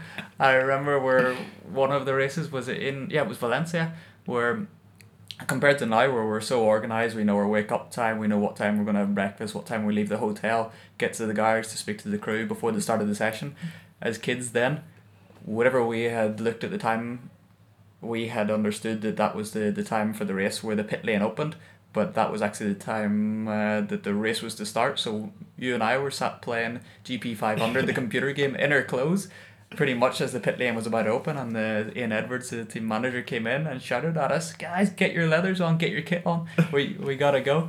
I remember rushing, putting my kit on, and I just made it out pit lane with uh, less than 30 seconds to go, and I hadn't even time to do up my helmet. I did the warm up lap with my helmet strap loose. I had to go down pit lane. That's how chaotic and disorganized I was then, and I cannot even imagine doing that nowadays. That's the sort of stuff that I would have a nightmare about nowadays. Yeah. It's like one of those um, things that you, you worst case scenario. Yeah. We were actually living it back then. Yeah, and I remember the diet for the week pretty much consisted of McDonald's, wasn't it? yeah, it was McDonald's. That's all we ate, and we were we didn't know how to cook even then. I didn't um, cook for myself at home. I think you and I tried to do the good thing and look out for the mechanics. I remember you and I trying to make like a bacon egg sandwich or something for the mechanics and eggs everywhere, making an absolute mess. Maybe they took it out of pity and then chucked it straight in the bin. yeah. That was uh, so much fun those um, couple of rounds that we had, but crazy when you think back about how we were living at that stage, and that was one of my first experiences away from home without parents, and uh, I loved it. yeah, oh, it was. I remember that as well. It was a lot of fun that week. GP five hundred being the standout. It was you know, probably took it more serious than what we did the actual racing. Yeah. Um, but yeah, I remember um, that as well. Being at the end of two thousand and two, being in that limbo situation of, am I going to carry on in one two five or being you know growing every every month quite a lot. You know, should I start looking at, at two fifty and yeah, I, we were actually looking at one two five, trying to get there with the right the right situation and, and that was TSR at the time. We thought that they could maybe give a good opportunity, but as it turned out for me, it, it went the 250 ro- route for well, after, pretty much after that, that bender that we had in uh, in Jerez and Valencia. Well, I I do remember at that stage that you were seen to be very tall for a one two five, and they were obsessed with height and Yeah. weight. That was such a big thing. So, um, that's why maybe a big part of the reason why you were stored, steered towards two fifty Grand Prix, and you really did serve your time there. You did so many years where you mm, worked hard, made your way up through the ranks, and was it by the end of your second year in two fifty Grand Prix, you were making waves. You were starting to show that you had it, and. Uh, really, when you look at it, it should have been a factory probably sitting there waiting, but unfortunately, it's not just as easy as that. no, yeah, it was uh, definitely it was the right step I think from one two five to go to two fifty in two thousand and three. For me, I was actually I wanted to stay one two five, um, and two fifty seemed a bit intimidating. I've been in Grand Prix for a year, did nothing, was still intimidated by everything that was going on. So it just seemed like one step further out of my depth. Um, but the great thing about that was is that we had the support of Dorna again, um, and they placed me with uh, the time it was a Aprilia Germany, which was actually a really great team with the right people in in the team. So from the mechanics to the team manager, a guy called Dieter Stappert, uh, an Austrian guy who had a lot of experience in firstly Formula One as a journalist and and then came through in various team management roles and, and actually took like, Jeremy McWilliams and Ralf Waldmann to, to, to Grand Prix wins and um, so it was a it was a really good situation to fall into from from the terrible 2000 and, or first year in Grand Prix to get into that situation where The the people that, that wanted to help you. Exactly, yeah. The people that are there for the right reasons, maybe not with the best bike or the best budget or whatever, but they're there for the right reason to give the rider the best bit of kit that they can. And um, I actually had what three three years there with Aprilia Germany, so we really had a good relationship with with Dieter. He he put together a really good team, um, and the progression was was consistent. It was it was decent from the beginning. I felt like I got on with the two fifty quite well initially. Um, I think I got points in my second Grand Prix uh, in in South Africa, um, and then just slowly improved. And I think that was sort of the building blocks of uh, moving towards hopefully getting towards a factory bike over the years of 2003 2004 and then finally with Aprilia Germany was 2005 um, where we ended up getting I think a fifth and a sixth at the end of the year uh, no two two fifths I think it was uh, one in one in uh, Phillip Island and then the last one in Valencia and I it was a weird one because it just sort of happened. And yeah, we were battling for top privateer all the time. There was me, uh, Alex Debon, uh, Sylvain Guintoli, and several other guys who were on like real privateer bikes. Um, and the,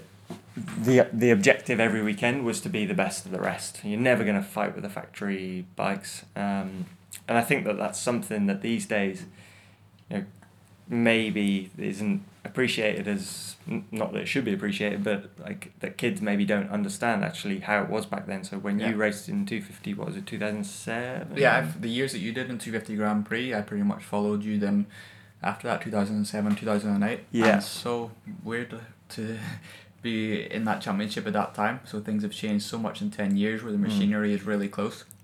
I think uh, 125 and 250 Grand Prix racing was in such a mess then. Yeah. We watched it on TV the years before we'd been there and we saw just glitz and glam. And then Sure. once we arrived, we realised some of these bikes in the lower half of the field were just thrown together. I, Yeah. Like you said, you were riding an old chassis that couldn't be buffed anymore. Otherwise, the, the thing was going to run out of material. I was riding in 2008 in 250 Grand Prix on a chassis that was from, I think, 1998. So it was 10 years old. Yeah. And Wow. even uh, it was bent. You know, the front probably my bent. old one. yeah, it could have been your old one. Uh, Randy de Puniet had raced it one year. Oof. The front and rear wheel were actually out It was of line. definitely bent. It was bent, and we didn't know it at the time. So yeah, uh, like you said, maybe it isn't well known because that stage, there was such a gulf between the front of the field and the back of the field because in a straight line you could have been losing twenty five kilometers per hour. That's what I was losing whenever I was in 250 Grand Prix. I remember Alvaro Bautista slipstreaming past me and scaring the absolute bejesus out of me because it was like uh, he he had more CC than me because the thing was that Mm. much faster. So it's really in such a good place right now with Moto 3 and Moto 2.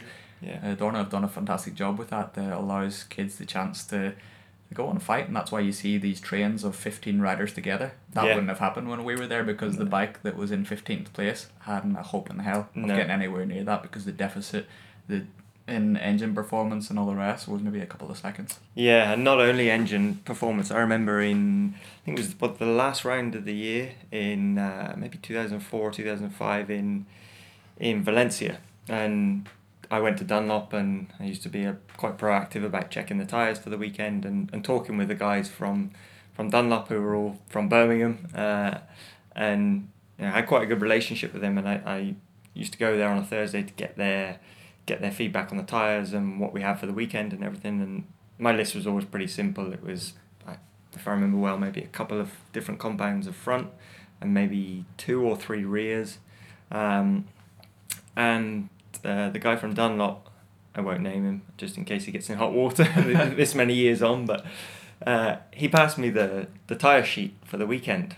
And I looked at it in my hands and kind of blinked a few times and, and was trying to get through it, like read it, and there was all these numbers and different numbers, and there was like seven fronts and eight rears or something like that. It was just a, a massive, massive amount of tires, insane. And I was, like, where'd you start with this then? And then he peered over and, and looked at it, oh, oh," and ripped it straight back out of my hands and and then I saw at the top it said A Dovizioso. So it was I actually had Dovi's tyre sheet given to me, and I had a little scan over it, and uh, it pretty much blew my mind because it wasn't it wasn't like a tyre sheet that I was used to, and the numbers were completely different, and the quantities were completely different, and at the time. It wasn't just about the factory bike, but the factory teams had the had the factory tires, and back in uh, that same weekend, I remember on on Sunday morning, after morning warm up, so I'd done every session of the whole weekend on a certain tire and and or a certain couple of tires and figured out what I wanted to use for the race, and then Dunlop come and they say we've got one tire for you for the race. and expect a thanks for it, which at the time you're super grateful because you know that it's better than what you're running. But now, when you're thinking about it, how do you set up for a different tire, or how do you get used to a different tire? Because now knowing what you know the differences that just a little bit of compound makes or a little bit of construction makes, that how are you supposed to go into a race blind and pull out a result when you've just got given this tire an hour before the race and it's just goes on the racks, gets thrown in the bike, and you just go on their word that it's a better one. Um, and I'm pretty sure they would never have given a worse one. And it was just that sort of that's just what used to happen. It was normal, and Oh wait, I remember thinking that was normal as well. We knew that the yeah the guys at the front are on better tires, and maybe if I get better results, then I might step up into Yeah. that level and be given that selection of tires. And it was so crazy. That's Yeah. why motorsport is in such a great place right now. Yes, Probably the same in Formula One with the control tires there in MotoGP control rider control tires. Yeah. Same in World Superbike Championship. So now things are a lot more equal, and I think it gives us good opportunities. Unfortunately, back then some of the team levels weren't very good Mm. in one two five and two fifty Grand Prix. Even I was lucky whenever I was riding two fifty Grand Prix that the Öhlins technician for the Suzuki Grand Prix team happened to be from Northern Ireland. Mm. The guy Graham Irvine that lived down the road from me. So he just came into the garage and offered the guys to service the suspension FOC free of charge. Of course, the team weren't going to turn down that. That would be great. And uh, Graham thought that he was just in a standard service, and he, yeah, opened up the forks, tried to tip them upside down, nothing came out. He realised that the oil was like tar. Wow. They'd been sitting there probably in a storage room for I don't know how many. They came years. with that ninety eight chassis. Yeah, probably they had been in the storage room with the 1998 chassis just as a, a solid unit. That's the kind of level we were operating with back then. And uh, I think nowadays people understand the importance of the package underneath. Mm. But whenever you set your 250 Grand Prix bike against, uh, be it Jorge Lorenzo's or whoever was winning at that stage, they looked pretty similar. That's the frightening Yeah. thing, and that's uh, to the untrained eye, like we were talking about before. People don't know, and if the guy who was winning the championship and was world champion was to hop on your bike, he would, mm, he uh, may even have finished behind you. So it was so hard to understand riders' levels at that stage, and I Yeah. even like I was a friend of yours then, and I didn't know your level Yeah. because I didn't know what was going on then. And whenever you're there, you're kind of thinking maybe people do know what's going on, but nobody does. It's No. probably only you do. And that's something that I was told as a young rider, which was complete bullshit. And I would tell any young rider now is not to believe it. They, I was always told, now don't worry, just keep riding your, your ass off. The people that need to know, they know that your Mhm. bike isn't up to scratch. That was bullshit. it wasn't the case. People just looked and said, "Ah, 14th position, he finished 45 seconds behind the Yeah. race winner. That's that's sort of his level. Yeah. Yeah. Oh, he's from the UK. Yeah. That's. Yeah, they're, they're, they're, not, they're not. There's no fast riders from there. He's Yeah, not Spanish or Italian. So yeah. it was, it probably is what, what made us as Mm. riders. But um, you had a strange old career path after them, which must have been tough because you had to leave 250 Grand Prix after fighting for so long to try and hang on Mm. and headed towards America then. And that Yeah. was something nobody had been doing at that stage. Yeah, so the, the the last part of well the kind of the last good results in two fifty were like I just spoke about with them that result at Valencia and Phillip Island and a couple of top fives on a on a privateer bike with with a good gap between myself and the other privateer riders. I think I was racing with Toni Elias, so Fonsi Nieto, there was uh, Poggiali who had kind of lost his way a little bit at the time and I had those guys behind me and I was like, right, well if I don't get a factory bike now then what's when are you gonna get one? Yeah. And and there's a lot of chat about sort of wrong passport and what and I've never liked to use that as an excuse. Like I feel like if your results are good enough then it's it shouldn't be about the passport but maybe that's a bit of naivety as well because I know now that it is it definitely plays a part. May, maybe it's not everything but it's definitely an ingredient there. And um and then yeah so the end of 2005 with those strong results um, the the ride never came. I was supposed to be on a, a semi factory Aprilia, what they called the LE, the 250 LE for 2006. Um, and I signed with Team Campetella to go, which were a very, very good privateer team at the time.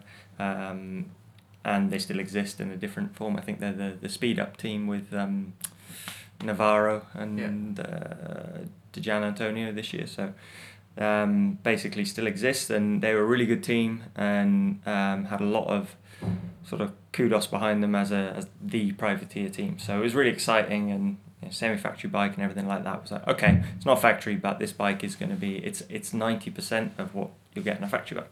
So. Uh, we were thinking 2006 is the one that's the, the next stepping stone um, and one thing led to another the sponsor didn't come up. It wasn't my sponsor; it was the team sponsor. It was, I think, it was bullshit from the start. It was, I don't know how it works sometimes, but it never, never materialized. No money got paid, and I was out of the paddock in three or four races. I, uh, the first three races were a cobbled together bike of spare parts that Campetella had, um, and then the fourth, fifth race. I think after Le Mans was maybe my, my last race.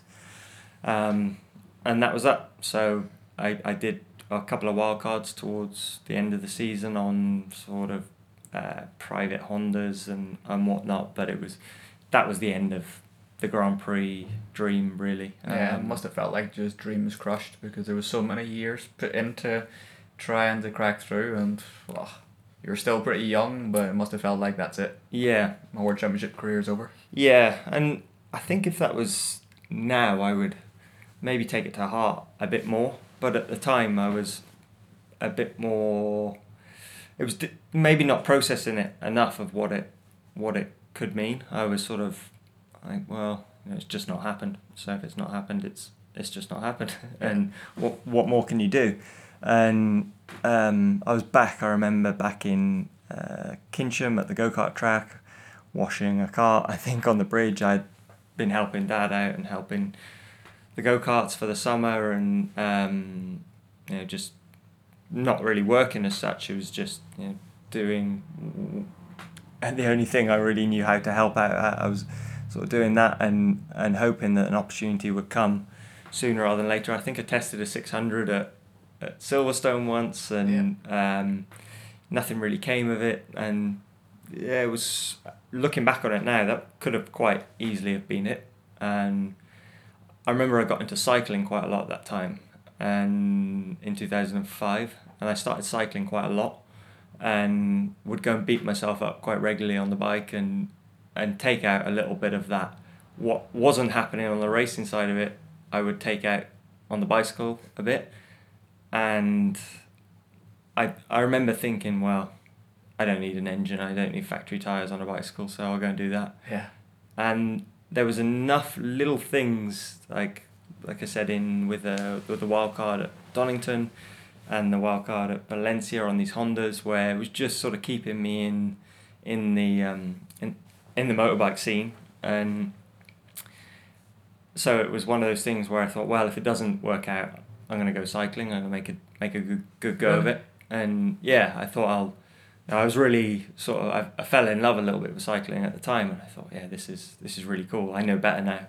Six hours on a bicycle a day is a really hard way to live. Riding motorbikes is way better, but uh, at the time it seemed quite glamorous compared to the situation where I was in. Maybe because- because of what had went on Yeah. those maybe five six years in World Championship, seeing that the machinery was so important, whereas in cycling, uh, it's all about the, the rider. yeah, yeah, and I never did anything apart from a few local races and time trials, and Never dabble in Nepo. Ne- never dabbled on the EPO. Or, well, not that I can remember, but ah, you know, those memories are vague. but um, yeah, there was. So at the time, it was like, well, uh, I, I wasn't scared to try a different route, but at the time, I was at the same time, I was still hanging on to maybe what what could be. And I remember going back to washing the cart, washing the carts at Kinsham, and my phone rang, or uh, the house phone rang, and it was Jeremy McWilliams. Uh, and I don't think I've ever actually thanked Jeremy for this. And I'm not sure if he'll even remember, but hopefully he's listened to this podcast and he'll remember. But he he had been doing a few races in America that year. Um, and he said, Look, there's this guy in New York, really passionate guy. He's got a, an R6 that he's running in, in um, AMA. It's in this Formula Extreme Championship or this Super Sport Championship, um, and he's interested in giving you a run for the last couple of races. Are you interested? And at the time, there's and probably still, especially in the Grand Prix paddock, paddock, but there's a certain stigma attached, I think, with going to America to race because especially at the time it was kind of like you see Mladin and Hodgson had gone over there and Duhamel and Bostrom and all these names from yesteryear. Yeah, almost like a retirement championship at that stage. yeah, that's that's the retirement plan. We'll go Yeah. we'll go to AMA. So th- and that was my initial thoughts, which was, you know, I haven't even got a ride. Why am I thinking about retiring? You're Like, 18? well, yeah, 18 years old? but it was it, not about retiring, but it was about like well, AMA is not on the radar. Uh, BSB yes, back to World Championship obviously yes, but AMA is really not on the radar. And then I remember getting off the phone to Jeremy and and sort of talking it through with my parents and and being like, well, what's what's the other options at the minute? There are none. Yeah. There are literally none. So go over there, see how it goes, and you never know. We'll, we'll see how it pans out with with no real idea about you know anything in America. I didn't have a clue about tracks, about riders. Uh, everything was new to me. These champions, Jamie Hacking and Josh Hayes, and these guys who have been dominating the scene for years. I'm like, well, who's this guy?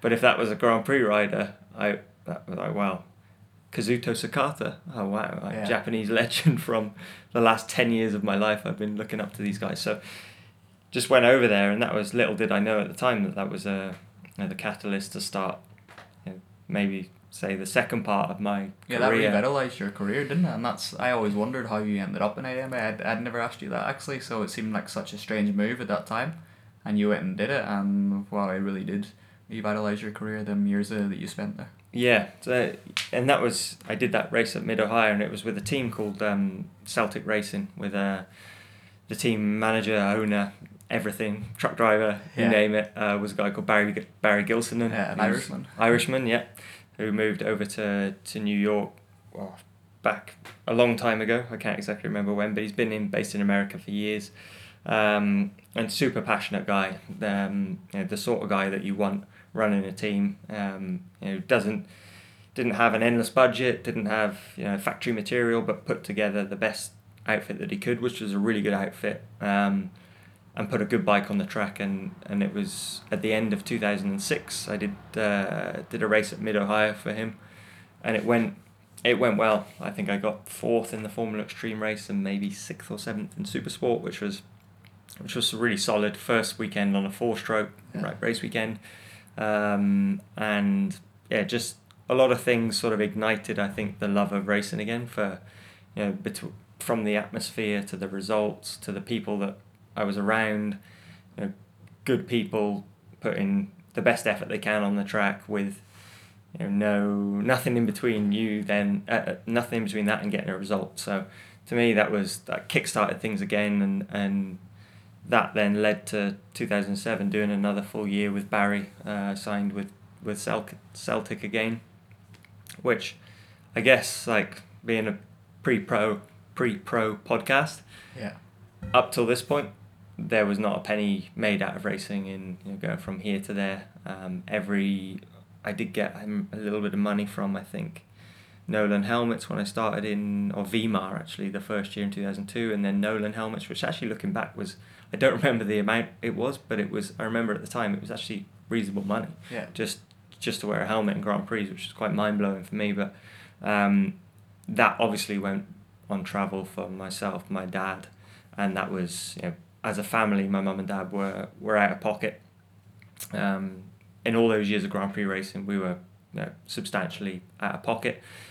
But this was the first year actually there was a salary coming my way to go and race in America. Not a lot, but it was you know, a lot better than what I had been used to. I'm working at Kinsham, so um, yeah. Then two thousand seven, that was the the first full year in in AMA. So I remember tuning in actually that year in 2007 to watch the MotoGP at Laguna Seca, Mhm. and so the time with the time difference that meant that I was watching it in the evening time back in Ireland, and uh, tuned into Eurosport and they're scanning around. There's sort of two minutes to go before the session. They go into the Pramac Ducati garage, and it kind of starts to zoom in on uh, Alex Hofmann sat there in his leathers, and then it zooms in closer. Number sixty six of Alex Hofmann's bike.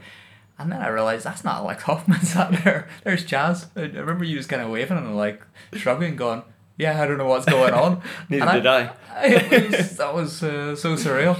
So how did that uh, come on by? That that was uh, a strange alternative events. It's just yeah, one of those things at the time where I was there racing uh, AMA, obviously, which was run alongside the GP for that weekend at Laguna, uh, and it was in July, I think. So about midway through the the AMA calendar, and uh, I knew a few people in the GP paddock, but honestly, in in the, the GP teams in MotoGP, didn't know anybody generally, nobody at all. And Alex got injured. I think it was FP one. Um, he was taken out at the top of the corkscrew by Sylvain, I think Yeah, it was. so Langman told Yeah. Um, and broke his hand or wrist or something, Alex did. And then, uh, so I was getting ready to go out for our first practice in, in AMA Supersport in the afternoon. Um, and then all of a sudden, I think it was the Luis D'Antin um, came Yeah. to our our pit garage uh, along with Livio Suppo to ask if I was available, and Barry, being Barry, was and the, the the beauty of not being in a factory team was Barry was like, ah, yeah, fucking right. He was like, get on that thing. and I was like, wow, uh, I'm about to go and ride a MotoGP bike. I've never done a lap of Laguna yet. Um, it was only like an hour or something before the session, It was- wasn't it? yeah. It, must, it had to be pretty quick because it was free practice one where um, Alex Hofmann got injured. Yeah. And then they came and took a few between the sessions. Yeah, so they yeah came and uh, they they went to Ben Bostrom first, but Ben was in a contract I think with either Yamaha or Honda that year, um, because obviously Ben did really good in, in Superbike and he was a name I think Livio knew him really well from from back then in Ducati and so he was the obvious go to and then they floated it with a few other named riders like your Hodgsons and, and whoever but there was literally nobody that could do it because they all had contracts and you know, personal commitments in the in AMA and they couldn't make it happen. So I, I was a bit down the pecking order, but it, it came my way and yeah, next thing I knew I'm in Hofmann's leathers and getting ready to, to go out for what at the time was free practice two. Um, so you can only imagine how intimidating that was. Um, you know, riding a GP bike, uh, MotoGP bike on Bridgestones where you know you hear everything about at the time Bridgestones were pretty savage for, for cold or you know off throttle cold tire high sides. Um, never seen Laguna before. I think I rode a few laps on my bicycle the day before. Um, and there was just so much going on where it was pretty overwhelming. And I remember going out on track and I think it was my second lap coming out of turn four uh, no sorry turn three the first right hander on the track. The first person that comes by me is Rossi. And somebody actually took a, f- a photo of it. And I'll never forget that because it's just one of those like pinch yourself moments where it's like what is happening here? What has what has gone on? Well, this is happening. And then by Sunday it just it went really good. Like the whole weekend and the standout for me that weekend was just how much grip there was. It was ridiculous. The bridgestones were had so much grip. It was my first time riding a bike with with traction control as well. So i was just basically absorbing all the information from the engineers who were going you pretty much can high side this bike. You know that? Yeah. are you sure? I'm like yeah. No we we trust in the system a lot uh, right okay challenge accepted so I was just you know, not really much feeling for the bike, but getting it round there okay and just whacking the throttle everywhere. But the grip was so so good. I think it had been resurfaced not that long before. The Bridgestone tyres at the time were seemingly a perfect match for that track, and it went really good. And come the end of the race on Sunday, I think my best lap was just within three tenths of Rossi's best lap. And towards the end of the race, I put together some good laps, which were sort of top ten pace and that really pricked up the uh, the ears of um, of Livio, and I think it also created a little bit of like interest back in Europe as well because Yeah, it was pretty big. Um, I remember mm, how the media reacted to it because even for me, uh, I think that moment whenever I was watching you, I realized, wow, Chaz really has got it, and that you don't forget that then Mm. because how can you judge what you were riding in 250 Grand Prix before because um, nobody knows what level the bike is, only you. Mm. I remember watching that weekend and seeing that Casey Stoner was the only guy that was able to ride a Ducati and Bridgestones at that stage, and you were so quick Mm. and like you said, being within three tenths of a second of Valentino Rossi, and that's when I realized, oh, okay, Chaz has got it. Mm. Yeah, it was, was a- pivotal. It was as much a surprise to me as well because you, know, you just don't expect that sort of after so many years of shit. Then you don't expect to be that close. to, to be that close at all. You know, if I'd have finished the, the weekend a couple of seconds off the pace, I, that would have been Yeah. you know about where I'd have expected to be. Well, but Well, if you think about what you were doing 250 Grand Prix, it was maybe two seconds a lap off. It yeah, could have been, and then it was sometimes more. Yeah, often more. It could have been two, three seconds per lap, Yeah. and then you go on to MotoGP and you go, hang on a sec, and you almost can't work it out in your head. You go right. let me get this straight. I'm mm. now at the pinnacle of racing. I'm only 0.3 seconds behind Valentino Rossi. Yeah. It's confusing for us watching and almost confusing for you riding the bike too. It makes no sense whatsoever. But yeah, it was yeah, quite a, a crazy weekend. And I remember speaking with my parents after it, and they were just like, "Oh, it was, it's been unbelievable." And th- yeah, there was uh, that sort of then I think put me a little bit back in the shop window for. Well, it actually did put me in the shop window for finally getting back to World Supersport two years after that. I was finally getting to World Supersport back Yeah. into World Championship two years after that. But I also got offered off the back of that ride. Um, I did then Malaysia race. I did Phillip Island race, uh, and I was on the way to doing Valencia race. But I was testing that traction control and managed to high side the thing Yeah. twice. That's right. um, so yeah, at least I proved them wrong before the end of the year that you can high side it. You showed them. I showed them, yeah. Nice bit of cold temperature at, uh, at Valencia to put things straight. Um, but yeah, anyway, with all that, I got offered a a testing contract to be the test rider for Bridgestone um, for 2008 for Ducati Bridgestone when they had the prop the, the internal test team for Bridgestone within Ducati. So and that came from Livio because uh, he put things together and I think was quite happy with how things went in the few races that I did do and the, the situation situation as a whole. So he p- put that together and yeah, I think much to his surprise that I turned that down. Um, a factory testing contract with with um, with Ducati with Bridgestone. Um, I think he really wasn't expecting a no, but to me, having reignited a bit of a love for racing again, in just those twelve months that I'd gone to AMA and done the GP race at, at Laguna, I wasn't ready to go into a testing role and. Like no, I want to st- stick at this racing, and I want to keep in a shop window of some sort and honestly, I don't know if it was the right decision. Didn't know if the right decision at the time, and I still don't know if it was the right decision now. But overall, the way things have worked out, I think maybe I've got a better story to tell about it. Well, that's that's it- why I wanted to go through all those years. And I appreciate you taking the time to, to go through um, from when you first went to World Championship and going through those 250 years into America. And you're talking about 2008 there and getting offered a, a factory testing contract. But you were born in 1988, so we only got we've only gotten to when you were 20 years old. There was Mm. so much that happened in that period, and I can totally understand why you didn't want to become a test rider. You Yeah. still wanted to, to race, and that's that's only natural and you had such a different path to well your main career rival is, is Johnny Rea uh, who you've been fighting with the World Superbike Championship for so many years. Mm. and Johnny uh, Rea's path was much more conventional. British Championship in 125 British Super Sport British Superbike up up to World Super Sport and Mm. World Superbike. It's been pretty conventional. Yours you can uh, you can actually write that. You couldn't um, put that path together. That's just not normal.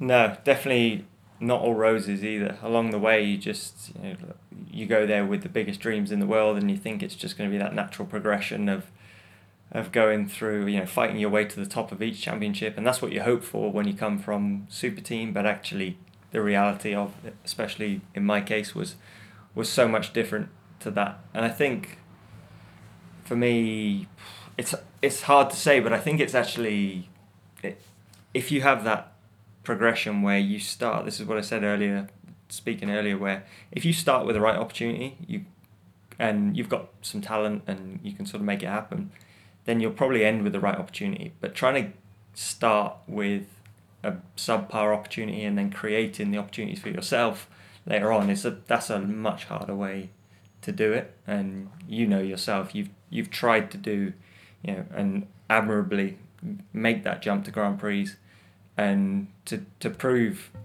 you know what you can do. But there's always it's never the full package there and that can start i think way in advance of what people think. They think they just see the end product of you you know scratching around in MotoGP for a result but you know that can start from 250s because you know you you never get the right opportunity from the beginning. So you're already kind of cast as a bit of you know it's just not you're not in the right situation from the beginning. So yeah and i think it's, it's cool to come full circle and uh, right now we're in good situations for, for next year like I have a, another year of being a factory Ducati rider again and you have a, a factory BMW contract and yeah, we have good stories to tell in the end, which I think is is half the fun of it. In hopefully a lot of years, we'll be able to reminisce and and talk about you know all this all the shit that we put up with pretty much. so yeah.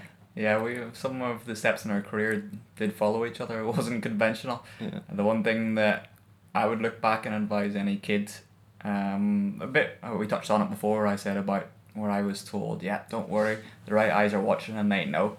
Like I said, complete bullshit. What I would say to a younger Eugene looking back would be whatever step you make, make sure that it's on a bike that you can win with. Mm. So this whole thing of like maybe finish in 10th position on a 15th place bike and somebody knows that you're exceeding the expectations of that bike, that's complete crap. I think uh, the best uh, advice you can probably give is whatever step you make, make sure that it's on a bike that can win. That's the only way to kind of proceed. And okay, you can't always do that whenever you're trying to go to MotoGP, the top class, because not everybody gets the chance to do that. But if you're stepping through national championships, uh, be it America and UK and the lesser categories, the Moto 3s, Moto 2s, World Super Sport, try and get on a bike that allows you to, to show what you're capable of because um, the TV cameras only show the guys at the front. Yeah. So it doesn't matter if it says uh, Davies 12th, Laverty 13th. Nobody cares. You got to be at the front uh, to be making an impression and get the next opportunity. Yeah, that's. I remember actually in uh, one of the guys who's ended up being a, a good friend in, in AMA, Josh Hayes, a multiple champion in AMA. I remember telling him once in America about you know a few problems, of genuine problems that had happened during the weekend, genuine things that had gone wrong. And he was just like, you know what? When people watch the TV, nobody cares. yeah. and as much as you don't want to hear it, it's bang on. Like no, nobody cares. They just look at the end result and the story. Yeah, there's a story there. There's a reason to why things maybe didn't go so well that weekend, but the end result is the most important one. And like you said, to be, I think you've got to be put yourself in that shop window, whether it's maybe not getting ahead of yourself and trying to get onto get into maybe say superbike before you've won a supersport championship but fighting it out for a supersport championship and then making that step to superbike in the right situation is so important and Yeah. being a, and I think it's actually good for the head well it is definitely good for the head because you're always in that mindset of like well I'm fighting for a championship here. And that automatically is that stimulation that you need to, to lay out on the line on a Sunday to and keep yourself there. And then and then you fight for the championship that year then, then you get the good contract for the next year. And then you so on and so forth where I don't I think a lot of people that we race against can can kind of speak like that because they've had they've had you know, good opportunities from day one where that you know fantastic riders not taking nothing away from from a lot of the guys we race against but they have had these opportunities where kind of creates a boring story but it's it's been really consistent for them. They've been at the they've been on the good bikes and they've done really well every year and it's been that natural progression to the top of the world championship and job done. But then we've scratched around and there's other riders as well who are super talented which have had it harder than us as well Yeah. so you know I feel like we're middle of the road but there's people who've got it had it easier than us and people who have had it harder than us and yeah it's a cruel sport so Yeah, there's that moment in everybody's career. I think yours was around that uh, mid 2000s when you're left without anything, and then I could have been at the end of 2008, and you could have been left without a ride as well. mm. But then once you got on the right path, I think World Super Sport was uh, definitely a catalyst for both of us. Then I never won the championship, finished runner up twice. You became World Super Sport champion 2011, and uh, haven't looked back. Pretty much won a race every year since then. So once you're winning, you usually keep on winning. yeah So we'll wrap it up there. Um, thank you for your time. It's been uh, good cutting back the years, even remembering those funny little stories of us playing PlayStation when that's all we really cared about. yeah Now we reached the, the top of World Superbikes and uh, long may it continue. yeah a lot of good stories and enjoyed that myself so it's cool to cool to reminisce and yeah hopefully long may it continue Indeed. Thanks, Chaz. see ya